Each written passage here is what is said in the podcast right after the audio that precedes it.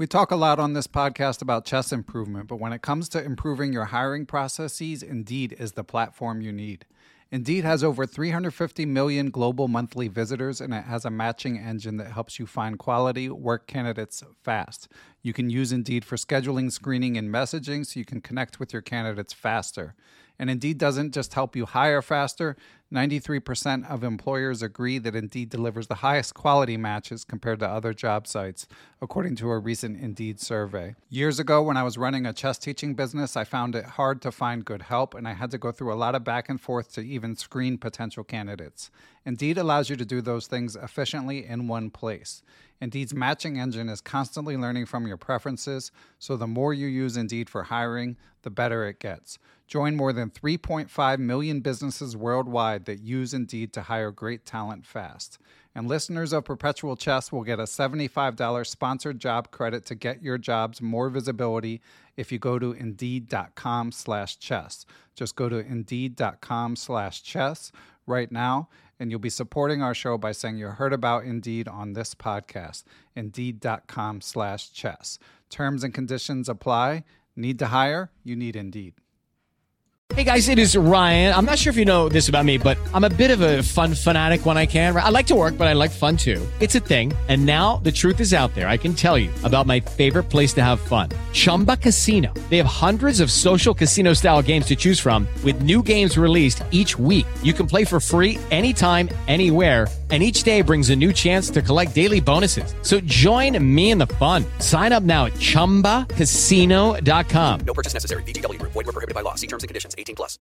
With the Lucky Land Slots, you can get lucky just about anywhere. This is your captain speaking. Uh, we've got clear runway and the weather's fine, but we're just going to circle up here a while and uh, get lucky. No, no, nothing like that. It's just these cash prizes add up quick. So I suggest you sit back, keep your tray table upright, and start getting lucky.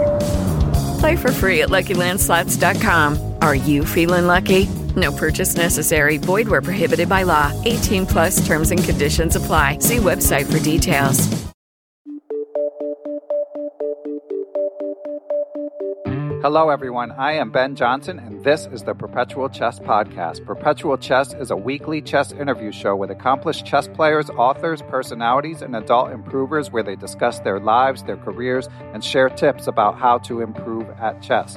For more information, go to perpetualchesspod.com. So, without further ado, let's get to the show. Hello, everyone, and welcome back to Perpetual Chess. We are welcoming welcoming back a return guest, an old friend of the pod. He is an award-winning book reviewer and the editor of Chess Life magazine, of course, known as a chess bibliophile.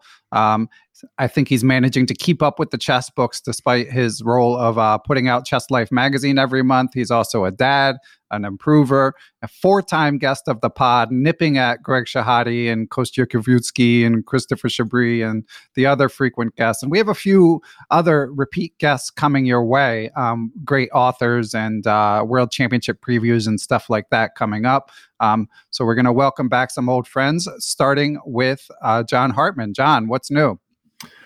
Hey, Ben, uh, anything interesting happen in the past 18 months? Well, I had to call an emergency podcast because I couldn't find the October edition of Cover Stories with Chess Life. So that's uh, uh yeah, the so, big news uh, in the chess world.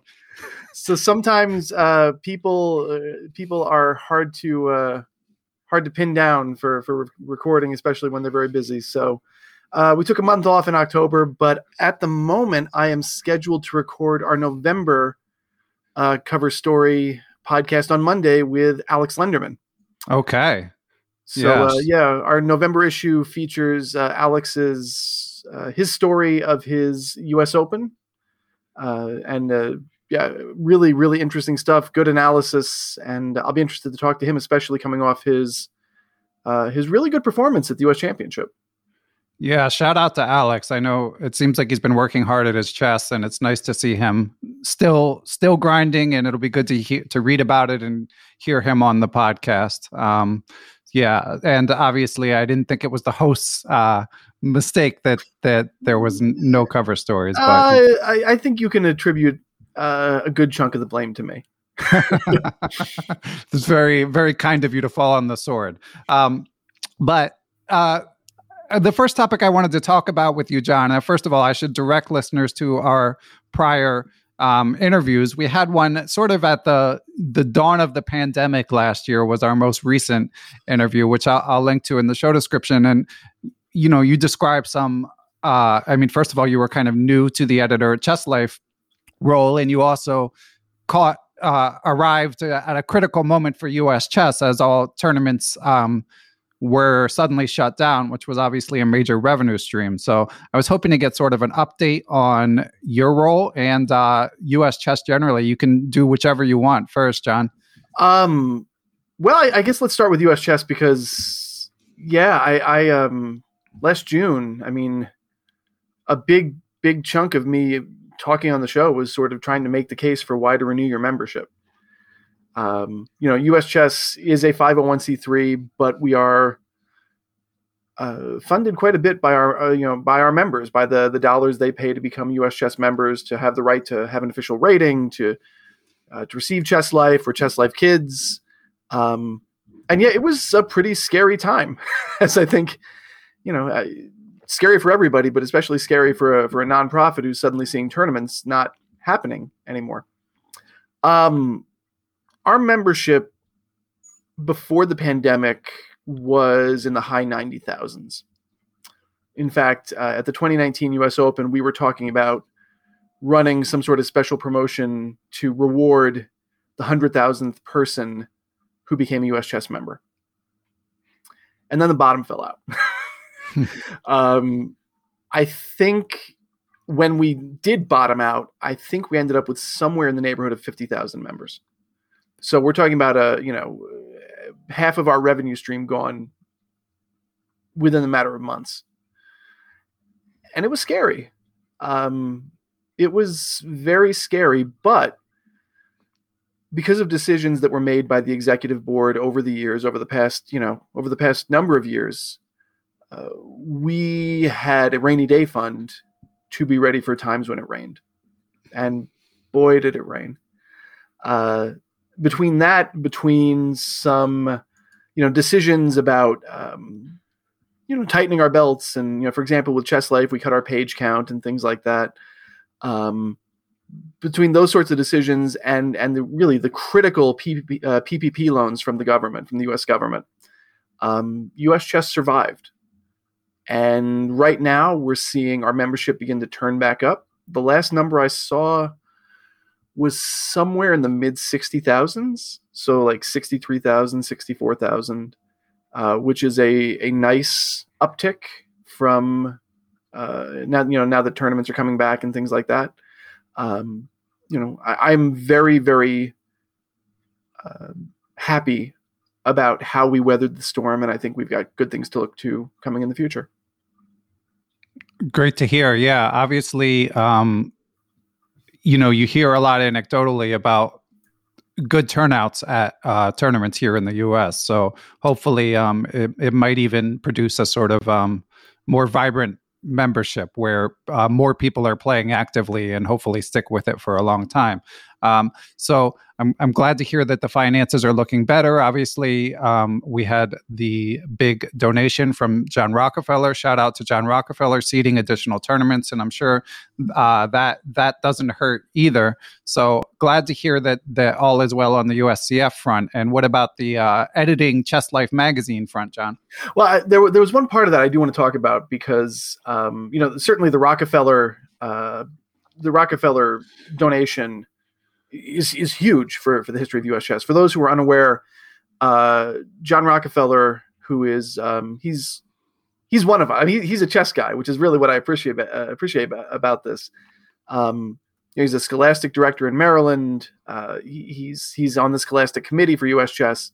Uh, he has endowed some of our national invitational tournaments that are part of the the sort of U.S. Open landscape, uh, and they're creating some new ones as part of it so what I think that's a really good example of is is something that U.S. chess saw during this time period, is that um, donations have have really not only helped us, you know, weather the storm, but have grown.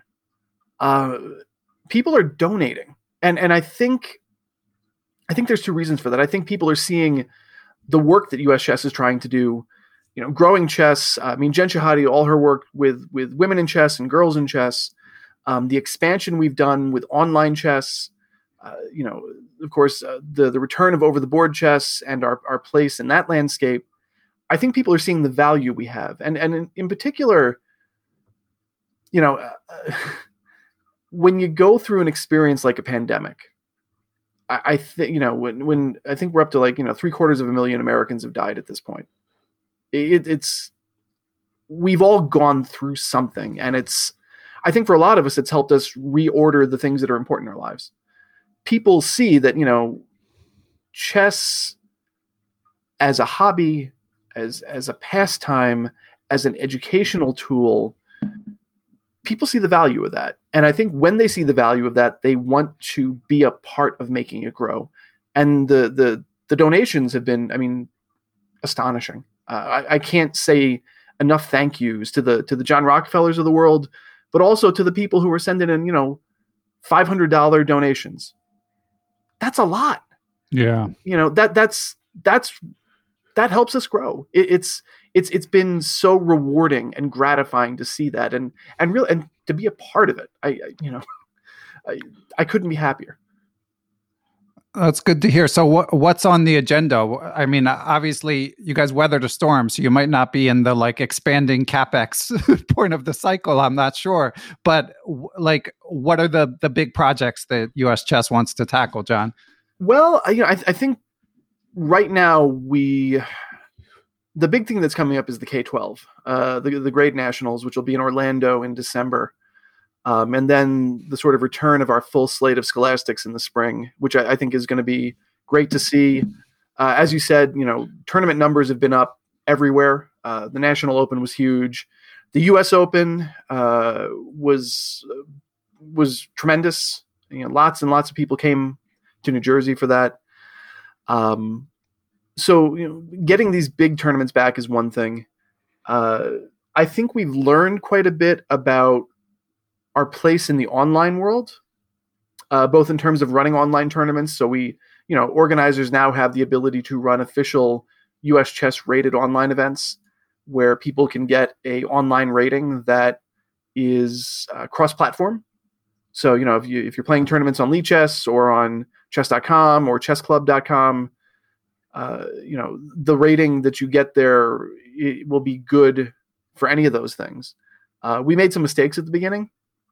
Some of the the, the first scholastics we tried to run, uh, they were just too big for the infrastructure we had at the time. But we learned from that, and uh, the the scholastics that we ran later were much more successful. I think. You know, I mean, we we made mistakes, but um, I think that's been a big area of growth and you know, uh, certainly as Chess Life editor, I have learned an awful lot. um, you know, not just about the nuts and bolts of it, about you know how the sausage gets made, but but about putting together magazines that I think people want to read, uh, and and and giving our our readers a you know a, a vibrant, attractive piece of mail that they get every month that they they can enjoy. Um, it, it's it's yeah, like I mean, like everybody, I've learned uh, about me, about you know what I what's important to me. You know, it's it's God. I mean, don't you feel that way, Ben? That like this is as as awful as this has been. It's been a good chance for reflection.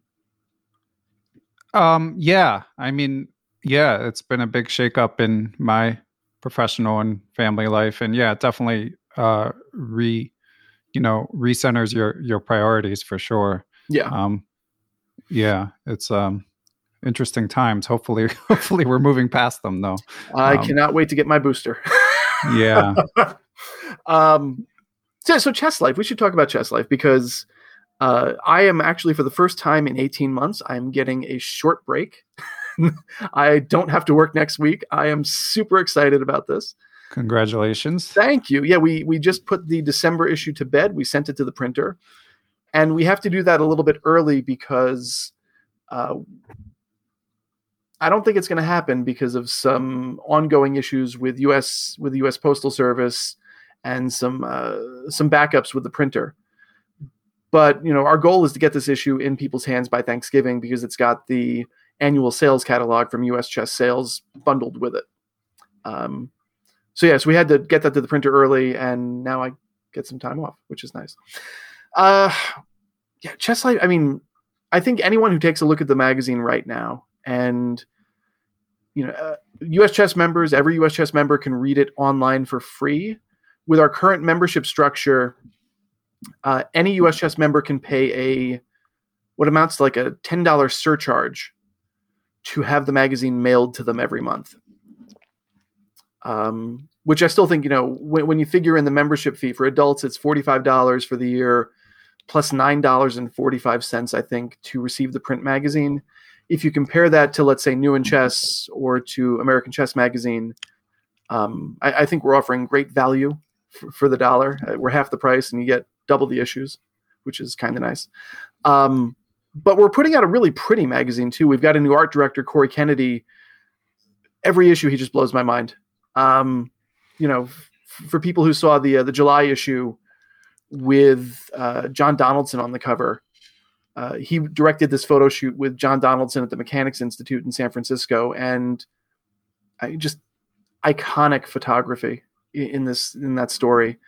Uh, and then for our December issue, which people should get probably around December first, maybe a little bit later, uh, we've got a piece by Mike Klein, which is one of the most thoughtful um, pensive pieces about chess and, and age and growing and uh, improvement.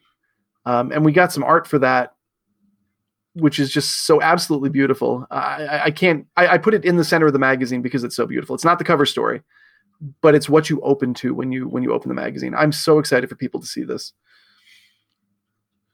Cool. Rumors are swirling that uh, Mike Klein will be heard from on Perpetual Chess during the World Championship. So shout, ah. shout out, shout out to Mike. Um, we'll have to send you a a preview of his piece, which is uh, called "Different Wavelengths." Okay. Uh, it, it, it is. Um, I think next year when the Chess Journalists of America meet, I think this is going to be winning awards. It's it's that good. Excellent.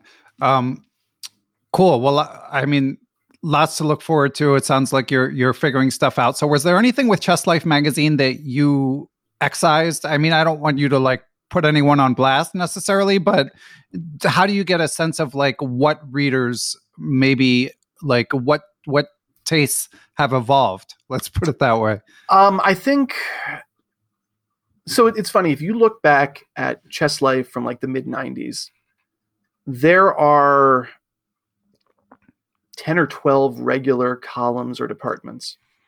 You know, um, we have reduced that. Some of that is by people's choice. Well, I mean, all of it really is ultimately by people's choice. Um, you know, like Lev Alburt's column, Back to Basics. Uh, Lev decided to retire his column, and we have not replaced it as of yet. Uh, Daniel Naroditsky's uh, inheritance of Pal Benko's uh, Endgame column that is no longer in the magazine, uh, largely because you know Danya decided that that it just was not uh, something that he could commit as much time to. Those columns I would like to see come back in some shape or form. I have some ideas about who I would like to take them over. We haven't done it yet just because of the finances and because right now, um, you know, due to printing paper shortages and and still coming out of the pandemic and the uh, pandemic finances, we're still at 60 pages. And in the past, we've been usually been anywhere from 68 to 72. So we just don't have as many pages right now, uh, you know, to print on as I would like. Uh, that said, you know, I, I, feel like adding Carsten Hansen's tactics column has been a very popular thing. I get a lot of good feedback about that from, you know, internally and externally. We'll put it that way. Um, I think pieces like Sam Shankland on the World Cup. That was great. Yeah. You know, I, I, I think that's one of my favorite things that we've printed so far. It, it's because it's not only him doing really sort of high level analysis, but it's also him in his typically frank, no nonsense way, letting you know exactly why he did things, um, what his thought process was, and, and you know, the, and and being brutally frank about where he thinks he came up short. Um, it, it's just raw and honest, and, and I love it. I mean, I always enjoy Chess Life, but continue to enjoy it. And as as you mentioned, the the Sam Shankland pieces in particular, um, I, I've uh, I he has a, a unique style that I, I always enjoy reading. But John, we want to talk about chess books. Um, you're you know from your from your humble beginnings an expert of chess books and i think somehow i don't know how you still managed to read some but before before we dive in john we're going to take a break and hear from our sponsors Perpetual Chess is brought to you in part by chessmood.com. Chessmood was founded in 2018 by Grandmaster Avetik Grigoryan. It's a chess education platform that gives you a structured path to work to improve your chess. For $29 a month, you get instant access to over 200 hours of Grandmaster prepared video content and includes openings, middle games, and end games. They also have an active online community where you can find training partners and fellow chess enthusiasts. Uh, don't forget to check out their free content. They have a great blog where their grandmasters share uh, their own thoughts on chess improvement. I get it delivered to my inbox. So to learn more about uh, Chess Mood and what they offer, be sure to check out their website, chessmood.com. Hey guys, it is Ryan. I'm not sure if you know this about me, but I'm a bit of a fun fanatic when I can. I like to work, but I like fun too. It's a thing. And now the truth is out there. I can tell you about my favorite place to have fun Chumba Casino. They have hundreds of social casino style games to choose from, with new games released each week. You can play for free anytime, anywhere and each day brings a new chance to collect daily bonuses. So join me in the fun. Sign up now at ChumbaCasino.com. No purchase necessary. VGW. Void were prohibited by law. See terms and conditions. 18 plus. And we are back. So, John, let's start with uh, with the truth. Um, how much are you able to read now as compared to when it was your job, when your primary uh, role with U.S. Chess was to review books? Uh, not as much. It's th- there are a couple of reasons for that. I mean, one is the simple fact that I don't get as many review copies showing up on my door as I once did. Um, today, the the books go to John Watson, who is our book reviewer, uh, my good friend and mentor, John Watson, and uh, I think he's doing an excellent job. I, you know, uh, he's he's uh, his December column. I think uh, it's about uh, Dvoretsky's the, the, the fast track edition of Dvoretsky's Endgame Manual. Um, and he's got a lot of thoughts about uh, Endgame primers, which books to look at, and and how to place this in the Endgame landscape. So um, that was really useful for me to read as well. It actually made me rethink what I want to do in terms of my own improvement plan, which we'll get to. Yes, or lack thereof. Uh, um, I try to keep up with the chess books, not only because you know it's a it's an interest, but I'm a, I'm a collector. I mean, I, I collect chess books. That's one of my things. And uh, so you know, I'm I'm buying them. I'm I'm reading them as I can. It's it's certainly not as focused to read. My my takes are a little more impressionistic than they were. Um, but yeah, I mean, it's funny being the editor of a chess periodical has really changed the way that I look at chess books. Um, being you know responsible for putting together material for a wide wide range of audience has changed the way I look at chess books. And in, in what I'm about to say, I'm sure that a lot of listeners are going to say, "So what? These are not my concerns." Um, I just want to read interesting things, and I don't care about the things John is talking about, and and that's okay. I mean, that's you know, um, that's a perfectly legitimate viewpoint on chess literature and the sort of chess publishing landscape. But I got to tell you, Ben, I'm not really that excited about the chess books I'm seeing. Um, I'm kind of troubled by some of it, and and I think part of it has to do with a change in the chess publishing landscape. I mean, I think publishers are are struggling to like traditional publishers, like print publishers, are trying to figure out how to stay relevant in in a chessable world, in a Twitch world, in a YouTube world. Um, but it's also something where I think people are forgetting how important editing is. There are chess books out there right now that, frankly, if my name was on them, I would be embarrassed. I, I would, I would, I would be mortified if my name was on some of these books.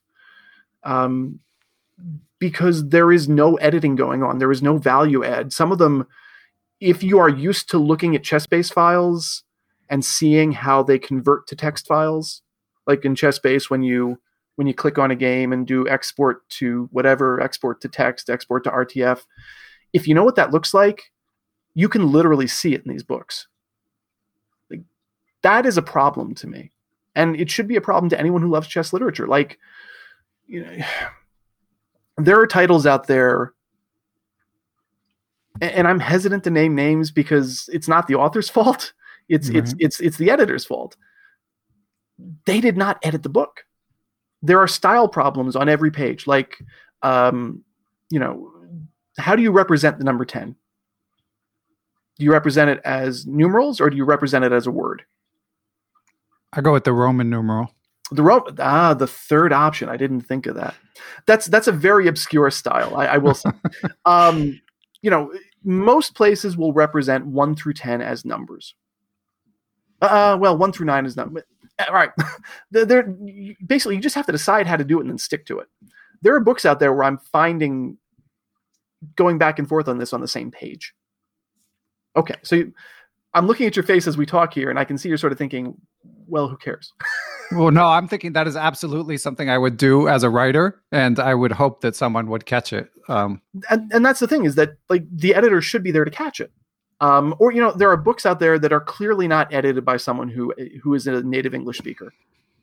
If you're publishing in English, the English should be grammatically correct. It, it, it should not have nonsensical phrases. And there are books out there that that's not the case.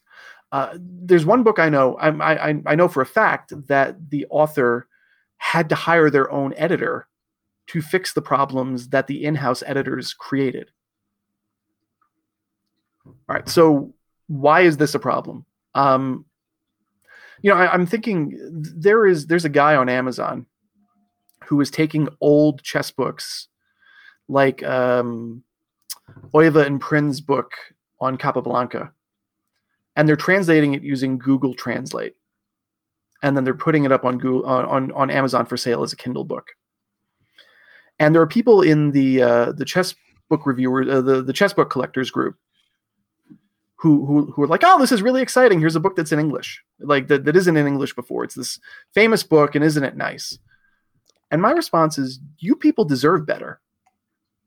Like here is somebody who is exerting minimum effort, who is literally running text through a computer, and then putting it into Amazon's, you know, ebook format and then they're selling it to you and you're getting you're getting a shoddy product. And it bothers me. Like i don't know I, again, I, I suspect most people here are going to turn this podcast off because it's gotten really into a downer. But you know, um, like I, I think people deserve better literature. I, I really think that. Well, I mean, if we talk big picture, this is a topic that has come up over the pod on the podcast over the years. Like I remember the very the fourth interview uh, of Perpetual Chess that I did, I believe it was with Kostya Kavutskiy. He was saying he was kind of bearish on chess books as a medium, and uh, his chess dojo compatriot Jesse Kraai has been kind of all over that as well. Even though he's old like us and loves chess books. Um, but he's just saying from the kids he works with, he just doesn't see that much interest in books. And obviously, um, you know, as you mentioned, Chessable uh, is putting out tons of content, a, a, lot of it excellent, and the you know the um, revenue sharing is better for the creator than chess books are, um, and the you have the ability to update it over time, which a lot of the authors are are quite active doing. Um, so I guess what I'm saying, I, I I feel your sadness and I get that, but like it's not that surprising and not that different than like what you hear outside of the the chess world, in in my opinion. Well, yeah, and and a lot of what I've been thinking, honestly, is prompted by this book uh, by a, a Stanford professor, Mark McGurl, where he's talking about the Amazonification of, of fiction, mm-hmm. where you know basically his his his take is is that essentially um, fiction has become completely genre driven because of Amazon, because Amazon's trying to sell you things that you want to buy.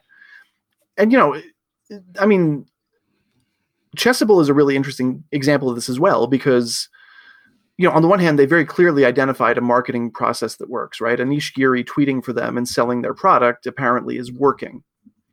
Um, and, you know, anecdotally, I'm hearing, you know, top players saying that that they are seeing the chessable effect in the repertoires of young players. Like, you know, there are young players out there who who they know play the Najdorf, so they go ahead and check chessable courses on the Najdorf, like the Giri one, to see what they're going to face.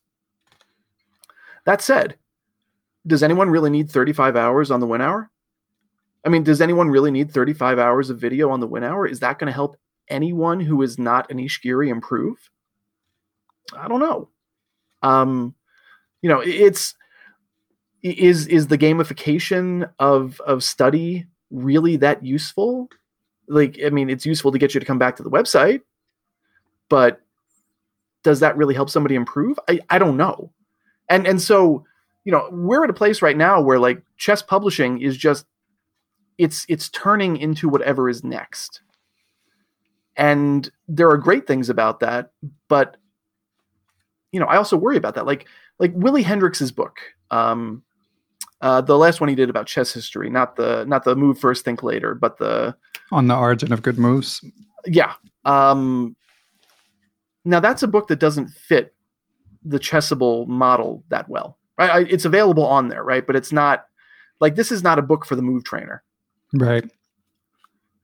Does that book get published five years from now? I, I don't know.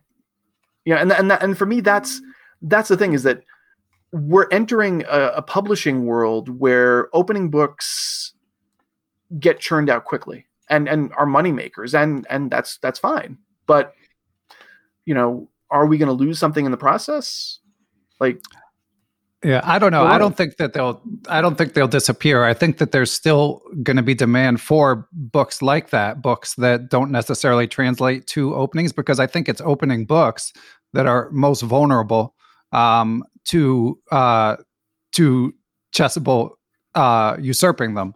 Um, yeah. I think I think uh, books with broader context, historical context, um, I, I think uh, have have a better shelf life. And um, I mean, I don't know, I don't know the numbers of how any of these publishers are doing, but I mean, a company like Quality Chess seems to just be consistently putting out good books original books and i think that a few good companies like that can can still carve and maintain a space sort of independent of any uh, move online but it is unfortunately to me a niche future yeah it's you know it, it it's i am increasingly aware that i'm a dinosaur um I, I was just you know i was but at the same time i mean you know I'm, i on twitter today uh friend of the pod jj lang can we say he's friend of the pod Sure. He's certainly a Twitter Twitterati, uh, yeah, new Nebraskan.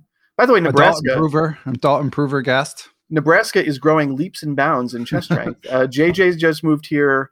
Uh, there is a FIDE master moving here. Um, so it, it's uh, you know watch out because Nebraska may not have been, but pretty soon it's going to be like St. Louis except without Sinquefield. Mm-hmm. Uh, no, it's not going to be. Well, like got Warren Buffett, so you just got to get him interested in chess. He only cares about bridge. He, yeah. Chess is not on his radar. Um, but I mean, you know, today I was JJ Lang was uh, tweeted something about uh, some student of his, and he said, "Well, uh, Caruana played this move," and the student's like, "Who?" Right. And and you know, there is this idea that you should know your chess history, but how are how is that going to get monetized? I mean, how is that going to be? How is that going to fit into this new YouTube chessable sort of you know video. See, I dis- I disagree there. It's all over. Like look at Agadmator's videos. Levy Rozman covers. You know he's doing recaps of daily events. Like you know if some kid doesn't know who Caruana is, that's that's on the kid. There's I think there's there's broader interest in in the sort of in the chess landscape than ever. I mean, people might lean towards like improving their own games as opposed to um, you know chess culture but uh but there there's more interest in chess than ever and i don't think that's being yeah i don't think that's being supplanted by um by a lack of writing about it or anything. I that, that's true, and and part of this, you know, part of this is the landscape sort of shaking itself out with all these new players who have come in, um, who are growing up online, uh, you know, for whom Max Euwe is not only unknown but possibly irrelevant. um, you know, uh, but it's all. I, I, guess we're sort of living through many epochal shifts, and and this is yeah. one of them. Is that that chess is the the online influence. Its effects are still being shaken out. And, you know, as a lover of, of literature, as someone who is worried about legacy, I mean, you know, one of the reasons I love Chess Life is that 100 years from now, someone will be able to open that up and read, you know, a nonsense thing I wrote about descriptive notation, or we'll be able to read Sam Shankland talking about the World Cup, or, um, you know, Robert Shlyakhtenko talking about, who, by the way, um, you should have him on the pod. He's um, that kid is incredibly impressive. Great analyst, great player. Just made his IM norm. Uh, so shout out to Robert if he's listening. You know, some of the articles he's written for us, they're going to be there. Will will the YouTube videos? I don't know. Um, I mean, maybe they will, but I mean, is anybody going to watch them? I mean, all right, nobody's going to be reading Chess Life anyway. But I, I just don't know. I mean, YouTube chess YouTube is booming. I don't I don't know what you're yeah, talking but it's, about. But it's but it's the churn. I mean, that, for me, that's the thing is that it's it's it's one like the, the the one thing after another after another after another, and then it's it's ephemeral. It's you know um, maybe there are people who go back and watch all the archives on YouTube, but I think most people are just sort of watching the things that go by day by day, and they and then they're gone, and then we don't think about them again and we're yeah, losing i'm not sure i agree. I think people are searching for specific topics. You know they get interested in something and they search for it. And then i mean yeah i, I think i mean youtube obviously you're subject to the whims of, of google owning them but the algorithm yeah. Yeah. But uh but other than that it's it seems stronger than ever. I mean there's so many amazing chess YouTubers who who no one's even watching, let alone the ones that that people are watching. There's just so much incredible stuff. So, um, but I mean, but we go ahead. Well, I mean, maybe that's maybe that just gets into where I'm at a different point in my life. Um, is that you know I am I am sympathetic to the chess improver hashtag. Um, I don't think of myself as such. I, I am a chess amateur. I am someone who loves the game but is not professional or who's not a pro or is not strong enough to call themselves. I mean, that's like the literal derivation of the word amateur. Um, I there, I want there to be a place for that in in in the current discourse, and sometimes I worry that the sort of strictly utilitarian approach to you know mining YouTube for the Stafford Gambit so I can trick somebody in a blitz game or something like that. That I don't know what that does to chess culture. And and I'm worried about that. Like I I want people to want to look at the games of Capablanca. Not just because they're useful, but because they're pretty. Or you know that that game that uh, Alexander, uh, what's his name, Pretke, Petke. Oh, for yesterday, yeah. The the, you know, the this guy, the, the this this you know this game in the World Cup in the second round of the of the, of the the Grand Swiss rather, where this guy sacrificed two minor pieces for a queen on like move twelve and then spent the entire rest of the game proving the compensation. You know, I, I want people to want that. And you know, I, I, don't know how much room there is that for the in the landscape today. That that I really am an old man, Ben. Like I am like shouting, "Get off my porch here! Get yeah. off my lawn!" Like me and Jesse Kraai are like kindred spirits. Although Jesse Kraai, I mean, for all of his luddite tendencies, man, he has mastered these viral videos, like the the one thing in chess you must do, and then it ends up being write, you know, handwrite your notes, and you're like, what?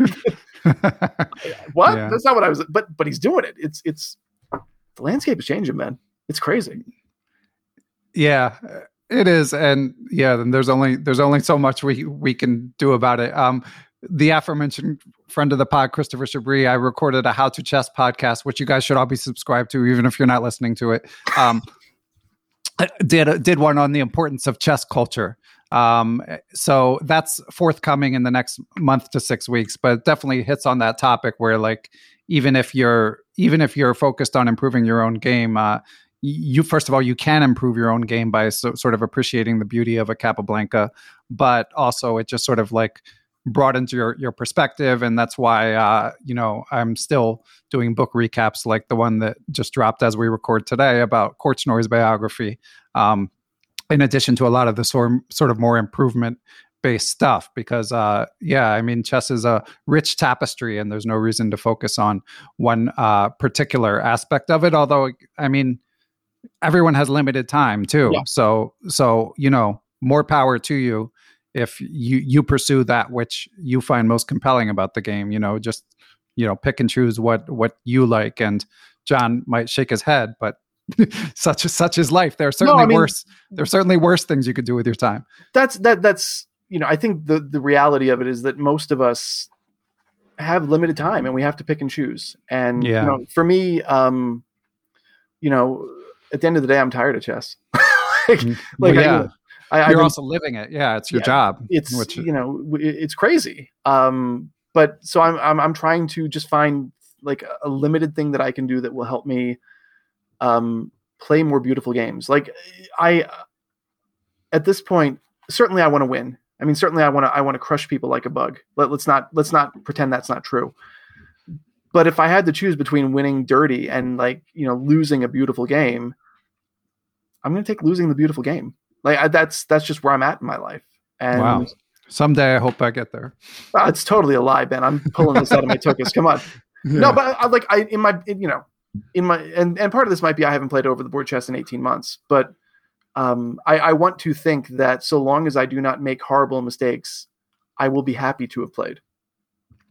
Yeah. All right. Well, I want to get back to your game in a minute, and I know you're a longtime member of uh, Killer Chess Trainer Training. Shout out to Jakob Aagaard and company. Um, but first, uh, to finish up the book topic, we do have a Patreon mailbag question. Shout out to Alex Friedman. Thanks for supporting the podcast. Alex has been sending in some great questions lately, and I did prep you for this one because otherwise you'd be hemming and hawing for 15 minutes. No, um, actually, um, because- actually, the answer is the answer is simple. The answer okay. well, let me Okay, I'll ask the question, which is which chess book was the most helpful for your chess improvement? You can only pick one. That would be Chess Steps number four. Okay.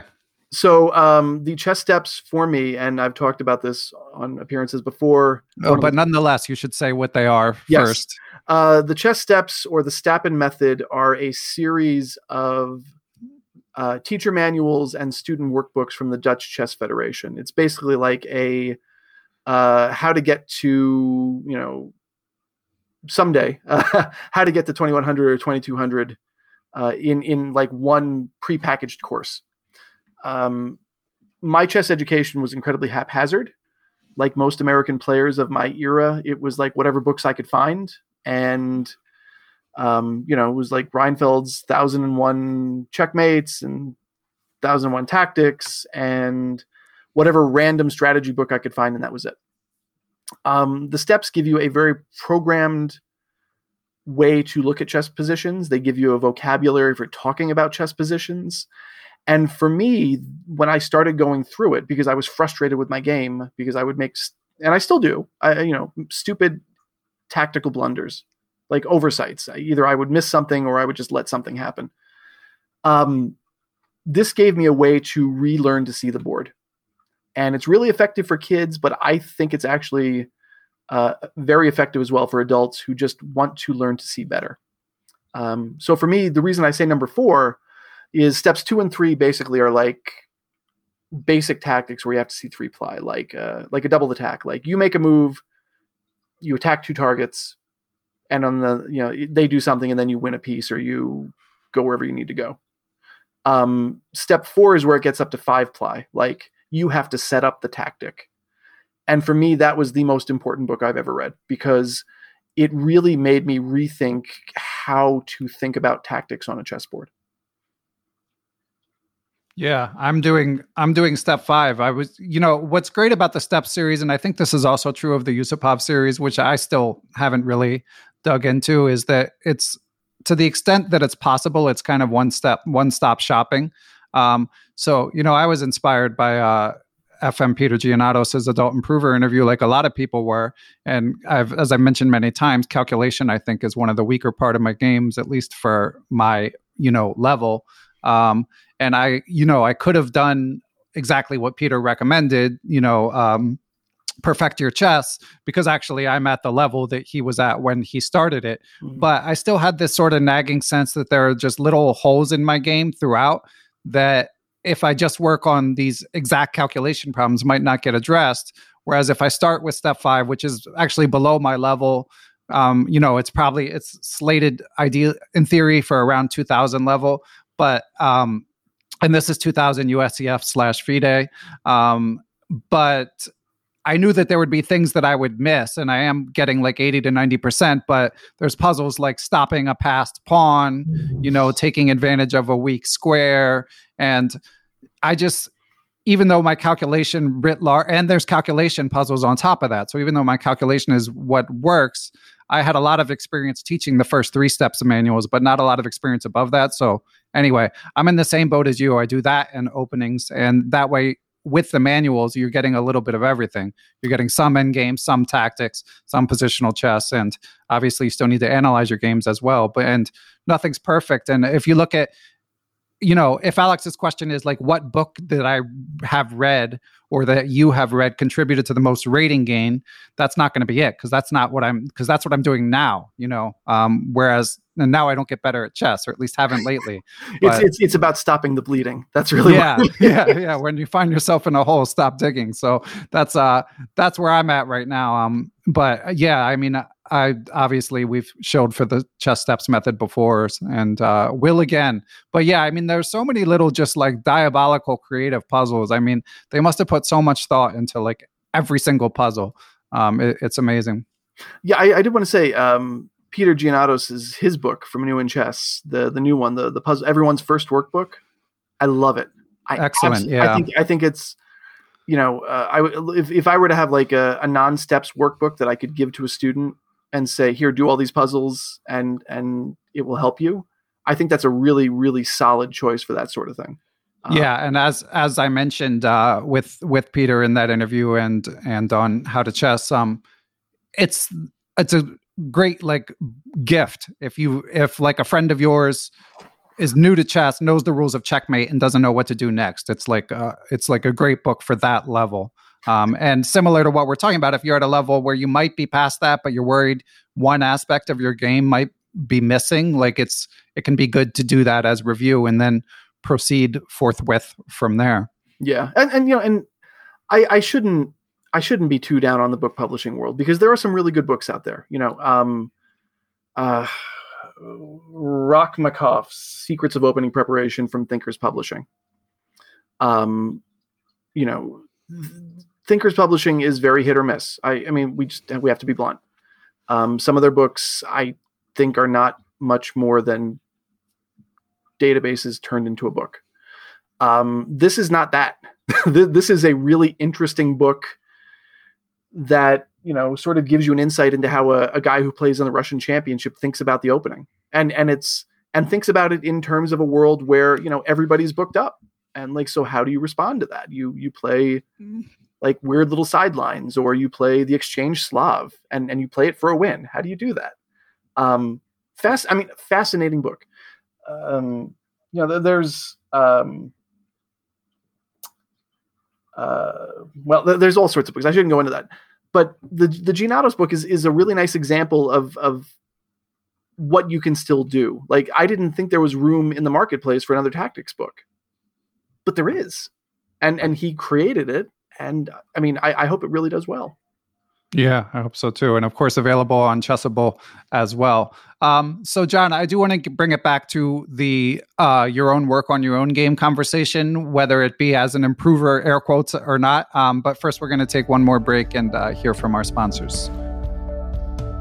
Good news, listeners. According to aimchess.com, I'm now only behind on the clock 75% of the time in my Blitz games. That's actually huge progress for me. I'm going to keep working to bring it up, and I recommend you use aimchess.com to address whatever weaknesses you may have in your game, whether it be playing with the white or black pieces, a particular opening, or a particular phase of the game. They give tailored lessons for whatever their algorithm detects, and of course, their algorithm scrapes the games from the major chess sites themselves in order to tell you what you need. If you decide to subscribe to aimchess.com after checking it out, be sure to use the pr- promo code perpetual30. Details are in the show notes. Check out aimchess.com.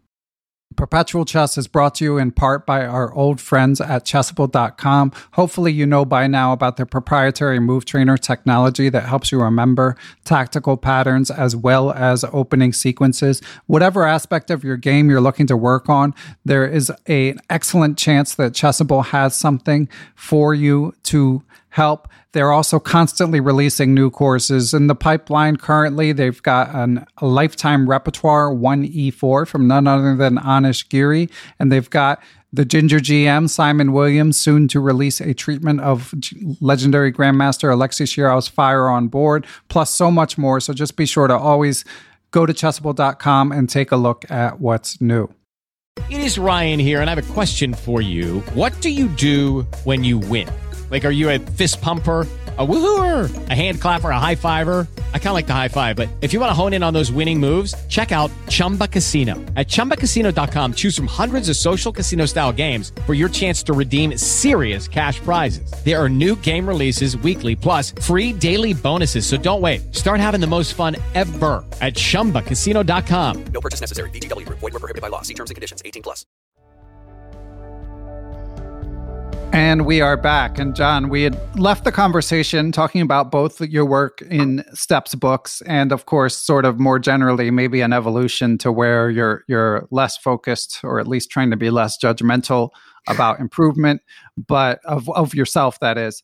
But I'll be judgy Um, about everything. Don't worry. but uh, nonetheless, I know you're, as we mentioned, a member of Killer Chess Training. Um, so, how much time are you putting into your game, and sort of how has your thinking evolved, as you alluded to? Um, this is a very difficult question because it's funny. Um, I, I feel very acutely the weight of having to be a decent chess player for my job.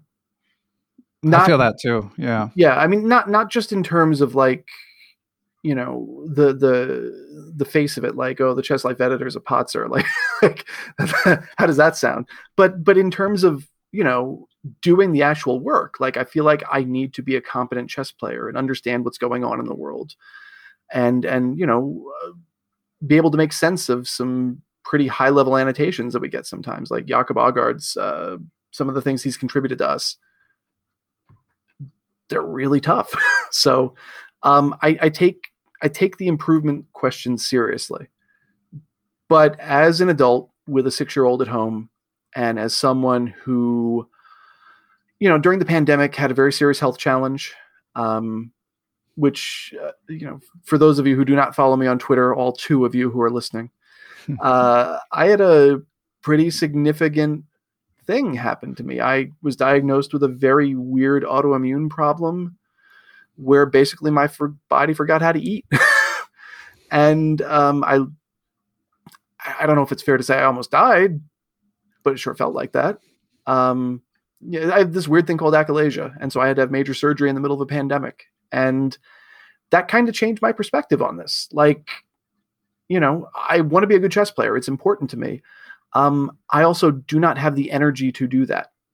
Like I, Yeah. even now, you know, where I, um, when this happened, the last time I was on this podcast, I probably weighed 230, 235 pounds, which was not great, but it's what I was.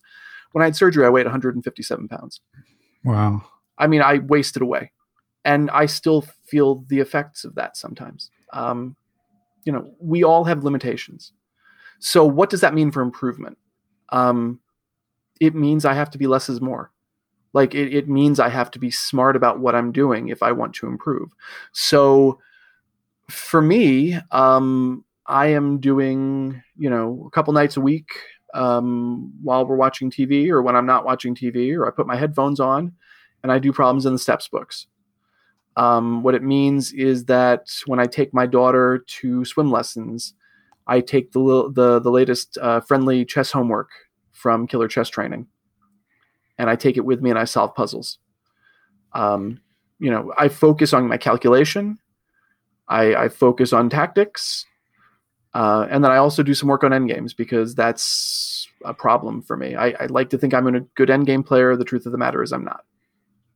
Other than that, um, and this is just in terms of like personal improvement stuff because I'm looking at chess games every day for my job. Um, you know, I, I, I like games collections.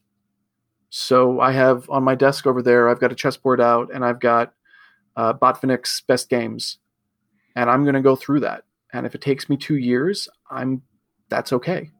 Like I'm going to enjoy it, and I'll get something out of it. And if it helps my chest, great. And if it doesn't, at least I'm enjoying it. That's you know that that's that's what I can do. Um, and if it's not enough to beat the eight year olds, then it's not enough to beat the eight year olds. You know, it's it's it is what it is. Yeah, yeah. It's there's only so much you can control. Um, I a lot of that resonates with me. I mean, I'm putting in a bit of time, um, trying to do a little bit every day. Take a page from shout out to Neil Bruce, and you mm-hmm. know, ideally I do an hour a day, but uh, and but some days it's 15 minutes and that's fine and um, and and that's and that's the thing that you know i think all of our fellow chess improvers need to i think remember is that you do what you can do. And it's it's great to build habits where you are doing these things every day.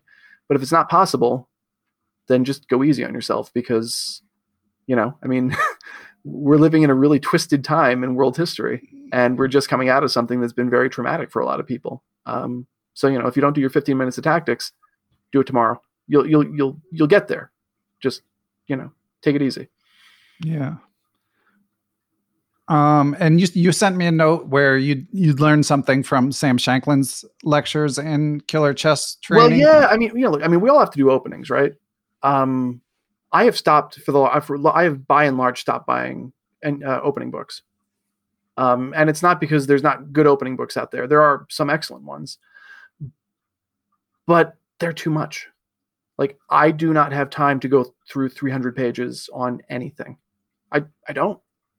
Um, so instead, what I've really taken and and um, again, you know, when we say these things, like I've I've talked about being a killer chess training member before. I I pay for this like everybody else. I'm not getting any special treatment. I do sometimes do uh, seminars for them on uh, chess technology, so like chess engines and building a computer. That was one of my pandemic projects. Thank you to my wife for not killing me for spending way too much money on a chess computer, but I built one. Um, you know, but again, I don't I don't get paid for that. I like I'm I'm paying my money like everybody else. Uh, Shankland has done courses for Killer Chess which fundamentally changed the way that I think about opening study. Um, and I think part of the problem, like, and, and may, I don't know, maybe you have this problem too. Um, like, I would get uh, opening files from my coach. Um, well, my my friend coach uh, John Watson, we would he would uh, he, he refused to let me pay him after a certain point, which I think was the most generous thing in the world. I don't know why he would waste his time with me like that, but he did. Uh, so he'd say, "All right, well, here, let's." I, I did some work on this Nimzo line, um, here, take a look at it, and maybe you want to play it. And I would look at it, and I would study it, and I would try to even, you know, do something resembling like like spaced repetition, and it just never stuck. Like it just, I, the ideas didn't make sense. The logic, the internal logic of, of the various things did not make sense to me. And it wasn't because the file wasn't a good file. It was because I didn't make it. Like I didn't do the work to create the file.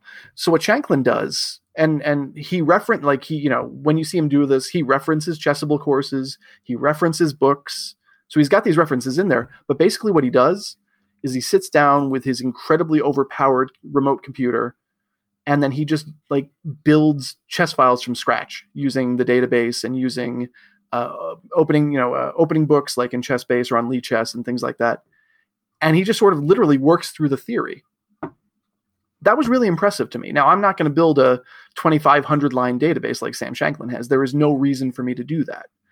But what I can do is something like um, uh, I play classical Berlin lines, not like the Berlin Endgame, but I play like the you know the knight c6, uh, the knight f6, and bishop c5 lines. Um, what I can do is build out a framework like that and literally just build it by hand. And at the end of that, I'm going to understand it. I may not remember everything, but I'm going to understand it. And and for me, like that's the kind of opening study I want to do at this point. I, I want to learn it. And for me, you know, I mean, I the opening books are a great reference. I just I I can't learn from them. Like I I I I can see the moves, but I can't. Somehow they don't like magically go in my head. Do you know what I mean? Yeah. And and Yeah. so for me, I feel like maybe the way is just to do the work and and and just do it. And it's going to stink because it's going to take a lot of time. But you know, that it. I, I can't say enough about his end, his opening course for for Killer Chess. It like to watch one of the best prepared best prepared players in the world like build an opening file. It it. I mean, when I say it blew my mind, it literally blew my mind. Like I if, if you want to hear a little bit about what he said, he appeared on uh, Cover Stories with Chess Life a couple months ago. Yeah, that was a good interview. He talked a little bit about that, and you can sort of get a flavor of what he does. It's it's yeah, Yeah. crazy. And cover stories with Chess Life, we should say, of course, is uh, one of US Chess's uh, monthly chess podcasts. They have four different podcasts that amount to being weekly, um, which you can subscribe to on separate feeds. We have Chess Underground, Cover Stories with Chess Life, Ladies Night, and Dan Lucas's, which is called, One move at a time. thank you, One Move at a Time. Yes. Um, yeah, so be sure to sub to sub to those as well. Um, yeah, and I I mean definitely what you say in terms of like needing to understand the the opening repertoires, res- understand the moves. This is something that's come up fairly frequently. Uh, personally, I'm I have no interest in building my own repertoire, but one thing I have noticed is like it's striking in the modern engine and engine age how often like the best engine move is not the main line you know even for just us patzers looking at at a computer it's it's shocking because that means if you just like you have to decide between following what the engine says is the best move or fi- following what all the grandmasters have played over time. And obviously with engines getting um, stronger than ever um, I just before our interview saw someone quoting Daniel Dubov talking about how he can't believe how much stronger engines have gotten in just the past three years. Yeah. Um, so yeah, it's it's a it's a brave new world and sort of parallel to what we were talking about with like uh, chess publishing changing. Like you know the the rate of ex- the rate of change is accelerating. I think in terms of how openings are being learned. there there are examples of this every week. Like um, in the Women's World Cup, I think uh, Nana Zagnidze uh, she played uh, five H six. I think I think that was her. In an in an open Sicilian. Now this is a move that like you know if you showed Spassky this or you showed Fischer this they'd they'd fall over laughing right? I mean why would why you know th- this is not a, a move that classical chess logic likes but Stockfish thinks it's okay. And if Stockfish thinks it's okay today you play it Yeah. um, or you know an example from the Russian Championship that I I, I um, this will be on Chess Life online by the time this podcast drops, but it'll also be a very abbreviated version in the December issue of Chess Life. There's a, a game from the Russian Championship with uh, by Nikita Vituvikov. I don't know that's how you pronounce his name, but it sounds right. Um, where his opponent played like a near novelty in a Catalan sort of position on move eight. And because Stockfish likes the move, Vituvikov was prepared for it all the way through move 23. Hmm. I mean, like th- this is where opening preparation is right now. And and you know, if you watch it, you can almost even track it in terms of like when a new Stockfish comes out, suddenly new openings become viable again. Right. and and you can see it in the top players. Like they they I mean, you live and die by the engine. It's it's it's crazy. You know, for me, that's why, by the way, like I kind of like the Botvinnik games because I'm going to go back and play these old openings that that like make sense to humans because I just my brain doesn't work any other way. It, it's I mean, my brain not might might not work. Period. But uh, at least I have hope of playing some of these Nimzo lines that are you know so sharp that the engine has to has to show you everything. It, it's getting old sucks, man. Yeah. it's it's not easy. Yeah, I'm with you. Um, and John, of course, you're also known for, as you alluded to in the presentations you've done for Killer Chess Training, your sort of knowledge of chess computers and chess engines. So, um, what changes should we be aware of in that landscape? I mean, I guess I'm sure you got the new stockfish with, you know, without contempt and all that. Um, what, but any other new developments in chess technology? Uh, well, I mean, you know, Stockfish, as as I think most people who follow it know, they've they've incorporated like a, a mini uh, neural network. So it's uh, the what used to be the handcrafted evaluation, like you know, trying to quantify what an open file is worth and trying to program that into a into a chess engine. They've gotten rid of just about all of that, and now uh, the engine's evaluation has been learned through data, through billions and billions of of computer evaluations. So by now, uh, Stockfish is like, you know, is now definitely by far the strongest engine that ever was, and it keeps getting better. Um, Leela is kind of stagnant. They have not really figured out how to improve it that much. So I think there's there may be a, a new revolution coming there. I just don't know when. Uh, certainly that you know Leela is still really important for top players to reference, but it's Stockfish has kind of gotten so good that they I think you know if you have a laptop that just doesn't have a graphics card to run Leela, you're going to be okay. Um, and then the computer hardware race. I mean, my God, you know, uh, you you could go crazy trying to build a, a, chess computer to to keep up with the the Sam Shanklands of the world. Um, and I, I, did that a little bit. You can see it right back there. As you, we're, we're, we're, we can see each other. So yeah, my my not such a big beast, but kind of big beast is is sitting back there. And but you said Sam Shankland was using um, a cloud based uh, engine, like because well, uh, yeah, well, it's we should say for listeners, you can subscribe to like super powered engines. Uh, like, I think uh, Anish Giri was recently uh, signed a deal with Chessify. Yeah, yep. Which um, is, uh, I mean, you know, Chessify. It, it, it can be expensive. I mean, you know, but at the same time, you're also getting access to much harder, m- much faster hardware than you could possibly build on your own. Um, top players today, some of them will use that. I think most of them, and I'm sure Giri is among these people, they have a computer stashed away somewhere in the world, like a, a really um, powerful computer that they can remotely access. So that's what Shankland does, and that's what, uh, for example, uh, Maxime Vachier-Lagrave, who wrote our cover story for December, um, he oh, talks awesome. about yeah, he he uh, he talks about how he got to St. Louis before the Sinquefield Cup. He got there like two weeks early. Um, and so some people might wonder, well, okay, if he's there by himself, how's he going to train? How's he going to get ready? And he says, well, okay, I've got remote access to my supercomputer, and you know, all I need is my laptop. Um, so, it, but with Sam and with MVL, it's their own. They own these supercomputers. Yes. Or, oh, okay. Yeah, I mean, well, you know, when I say supercomputer, I don't mean like you know, like the the kind of thing that like the U.S. government or the Chinese government owns, that they're you know eighty thousand CPUs and things like that. Um, but people are building really powerful machines with uh, the AMD Threadripper, which can get up to sixty four cores and can have too much computer speak, John. You got to slow it down for Basically, us. Uh... So a CPU, uh, a central processing unit, is the thing that crunches the numbers. It's the thing that basically the engine uses to turn a position into something that it can evaluate and can find moves in. Um, it used to be that you would have one CPU in a computer. Now they've built computer chips that have multiple CPUs on them. So my computer back there has 16 cores built into its processing unit, which means that it can do 16 things at once, or it can devote 16 of those threads, or 32 threads, depending on hyperthreading, to the task. Uh, so right now, like this machine in the opening position, it looks at 23 or 24 million positions per second.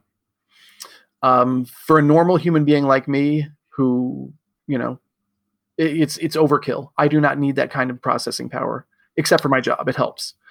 Um, for Sam Shankland, that's not enough.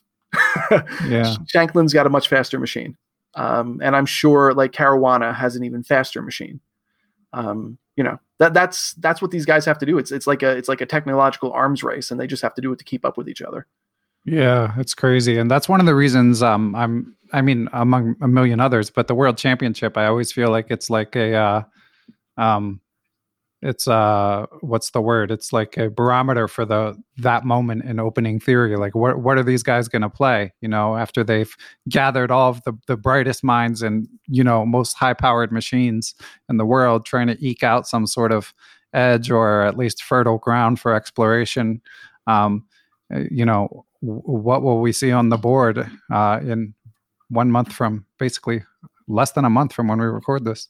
And it's here's a is a funny story about that um, about Nepomniachtchi and computers. Uh, so when he won the candidates, we got an email like a like a press release from a Russian computer firm um, in Skolkovo, I think it's called. It's it's it's like the it's been explained to me as essentially like the the Russian uh, Silicon Valley, and they are one of his sponsors. And so we got this this press release saying, "Oh, you know, he he used our our supercomputer to do analysis for the candidates, and isn't that great?" And so, me being the computer nerd I am, I wrote them back and I was like, "Oh, this is really interesting. Can you give me more details?" And like, I, I gave him a list of questions, like, you know, how how powerful was the computer? Did you guys do custom coding to help him with it? What what did it all look like? Um, and they said, "Oh, we'll get back to you." And then they said, "Yeah, we can't tell you anything because yeah, the sponsors don't want you to know." and I was like, hmm, "Okay." So he must have really had access to some powerful stuff. Yeah. Um, I'm sure Magnus is in exactly the same boat. I mean, you know, more they're they're probably contributing more to global warming than than anyone uh, with all these computers running. Yeah, it, will it'll be fascinating to see. So, um, you and I both have been trying to line up coverage for the upcoming World Championship. I'll I'll have announcements on that soon. There's going to be some bonus perpetual chess podcast. But what what does CLO have lined up? Um, yeah, so we Chess Life Online. we sort of piloted this a little bit for uh, our U.S. Championship coverage. And uh, what we've decided to do is try to have a guest annotator for every game, or well, in the World Championship, it'll be, it'll be for every game. Um, in the U.S. Championship, it was like a game of the day or a couple games of the day, and we have lined up some pretty interesting names. Uh, some players who who might surprise you in terms of their willingness to write for us. So uh, I won't give any away because nothing is you know set in stone but um, yeah, look to CLO for daily coverage of the World Championship, including guest annotators by some of America's top players. All right. Sounds excellent. Um, okay, and John, I think we've hit the major topics I wanted to. Um, anything else that, that you have on your agenda? Yeah, so I did want to make one announcement. And first of all, I, I do want to sort of uh, beg forgiveness from the listeners if I've been too ranty. Um, you know, I got a lot of feelings and uh, I want to I want to share them with y'all. But um, one thing that we're doing that's really cool that sort of came out of me looking at the chess publishing landscape and being frustrated, frankly, um, is a joint venture with the Chess Journalists of America that should be announced by the time this pod drops. Um, what we're doing, for, for those who don't know, the Chess Journalists of America, or the CJA, uh, is basically like uh, an a trade association for people who write about chess or people who are somehow involved in chess publishing.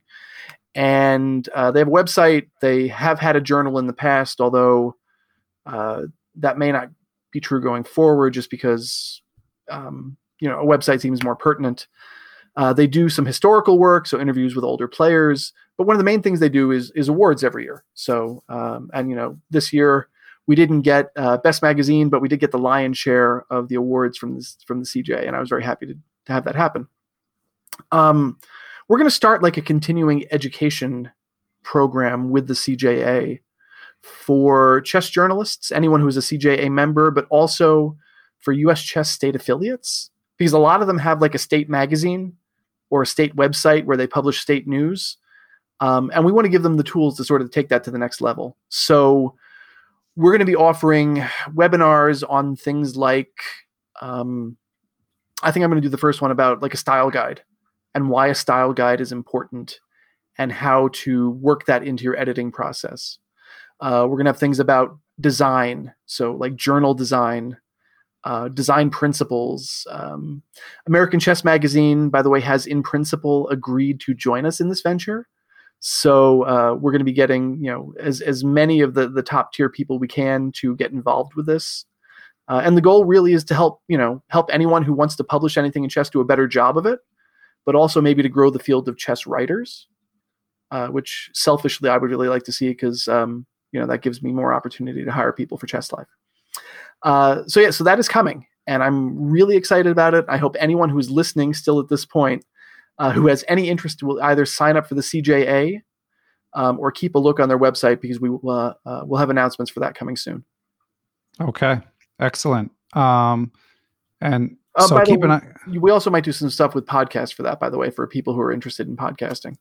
Okay, Not not to Um, compete with you, but just to you know do their own thing. I approve. Um, awesome. All right. So, and people, of course, um, can follow you on Twitter. Um, I'm on the and- tweeters, Hartman Chess. Okay, and your email address is public as well, correct? John.hartman at uschess.org. Um, excellent. Okay, and John, it's been great to catch up. Glad to hear that US US chess is uh um propelling forward as expected. Um, That's that where we're hurling ourselves into the future. I like that. yes, exactly. Um, and uh, always good to uh to talk chess with you, John. Ben, as always, it's a pleasure. And uh, yeah, let's not wait another uh, two years for it to be number five, okay? All right. Thanks, Ben. Perpetual Chess is proud to be a member of the Blue Wire Podcast Network. Be sure to check out their sports and pop culture related podcasts as well. I also, as always, would like to thank Matthew Passy for producing the show. Without Matthew, Perpetual Chess would not exist. And I want to thank everyone who listens to the show, whether it be on your own without telling anyone about it, keeping it secret, or if you're helping to spread the word, all the better, whether it be telling a friend about a particularly impactful interview or whether it be writing a positive review online, all of that stuff helps get the word out and helps Perpetual Chess continue to grow. But most of all, of course, I want to thank those that provide financial support to Perpetual Chess.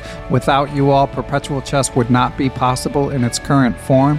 And I would like to give uh, special thanks to the following people and entities. Here comes the list uh, Chessable.com, David Lazarus of Lasman Chess, coach of Dave's Young Tigers on Lichess, Quality Chess Books, the Capital City Chess Club, the Abysmal Depths of Chess blog, Adaptive Interactive Web Designs and Services, the Apprentice Twitch channel, A Needy Deer, Austin Clough, Benjamin Porteau, Bill Sigler, Kathy Carr, Chad Oliver, the Charlotte Chess Center, the Chess Central's chess blog, chessmood.com, Chris Flanagan, Chris Lott, Dan O'Hanlon, Daniel He, Danny Davidson, David Mitchell.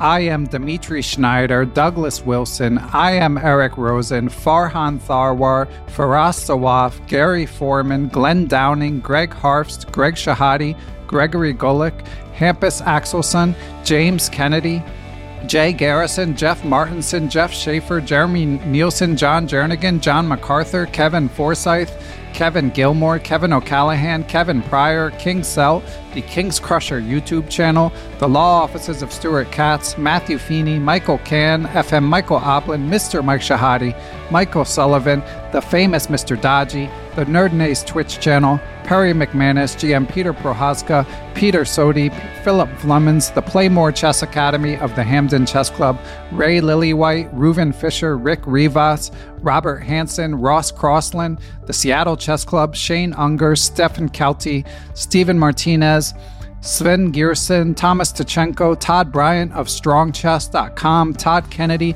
The Vintage Patzers, which is a Chess.com improver group, Wayne Beam, and I also would like to thank the following hashtag ChessPunks, who are the adult improvers on chess Twitter, Ace Vallega, Adam Fowler, Adam Johansson, Adam Ralph of ChessEngland.com, Adrian Gutierrez, Al Hastings, Alan and Maggie Sue, Alex Pejas, Alexander Markovitz, Antonio Cancino, Antonio Leonfort, FM Andre Terakov, Dr. Andrew Perry, Angus McLeod, Barry Hessian, Bill Gruber, Bill Juniper, Bill Moran, Bill Trammell, Brad and Andy Rosen, Brandon Halseed, Brian Chase, Brian Mullis, Bruce Scott, Bruno Johnson, Brian Tillis of Palm Beach Chess, Cameron Davis, Ken Kabatayi, Chad Hilton, Chad Likens of Rose City Chess in Portland, the Chess Dojo, Chess for Charity Jacksonville, Chess Patzer Spain, Dr. Charles Snodgrass, Chris Kiefer, Chris Wainscott, Christopher Baumgardner, Christopher Chabris, Christopher Wood.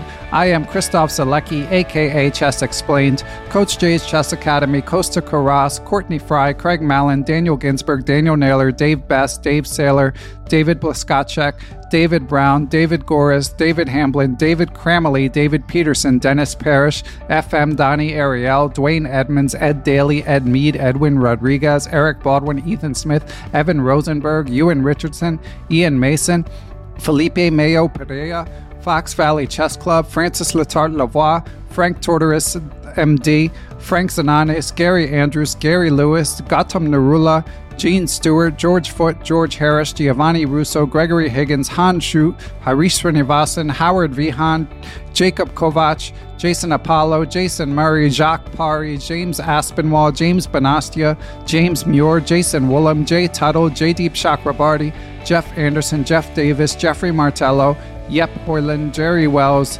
Jesse DeCumos, Jesse McNulty, Jim Jones, Jim Ratliff, Jim Sadler, Joe DeSano, Joe Valdez, Joel Thomas Ramos, John McAdams, John Tully, Juan Almaguer, Dr. John Fallon, John Fernandez, John Fontaine, John Hartman, John Jeffrey, John McMurtry, Jonathan Bannister, Jonathan Slater, John Quist, John Tully, Jose Rodriguez, Justin Gardner, Justin Goodfellow, Jen Shahade, Joel Rocky, John Thompson, Grandmaster Josh Friedel, I am Kari Christensen, WGM Katerina Nemcova, Kelly Palmer, Krishna Gopala Krishnan, Kyle McAvoy, Larry Cook, Larry Reiferth, Lars Wiesen, Macaulay Peterson, uh, Maria em- Emelianova, aka Photo Chess, Mark Chaves, Mark Fitzpatrick, Mark Miller, Mark Wilkins, Marco Butolovich, Martin Knudsen, Martin Krug, Matt Ferrari, Matthew Coughlin, Matthew Tedesco of SeattleChessMeetup.org, Matthias Plock, Mechanics Institute Chess Club of San Francisco, Michael Allard, Michael Hudson, Mike Clem,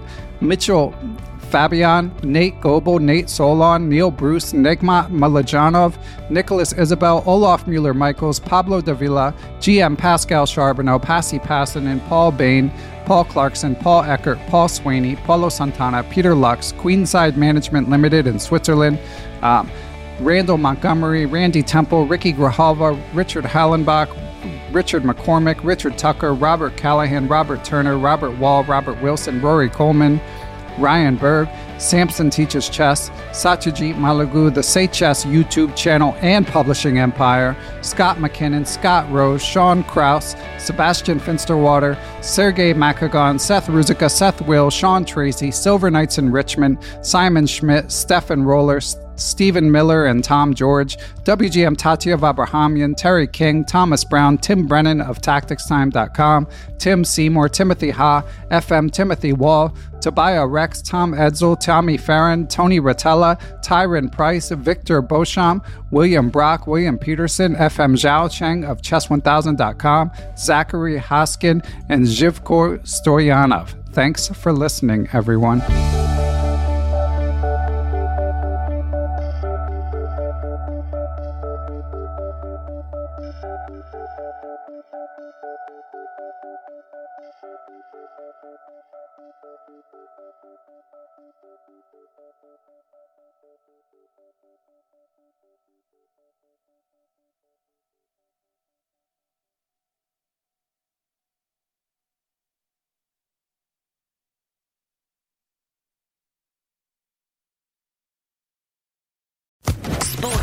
Podcast Network.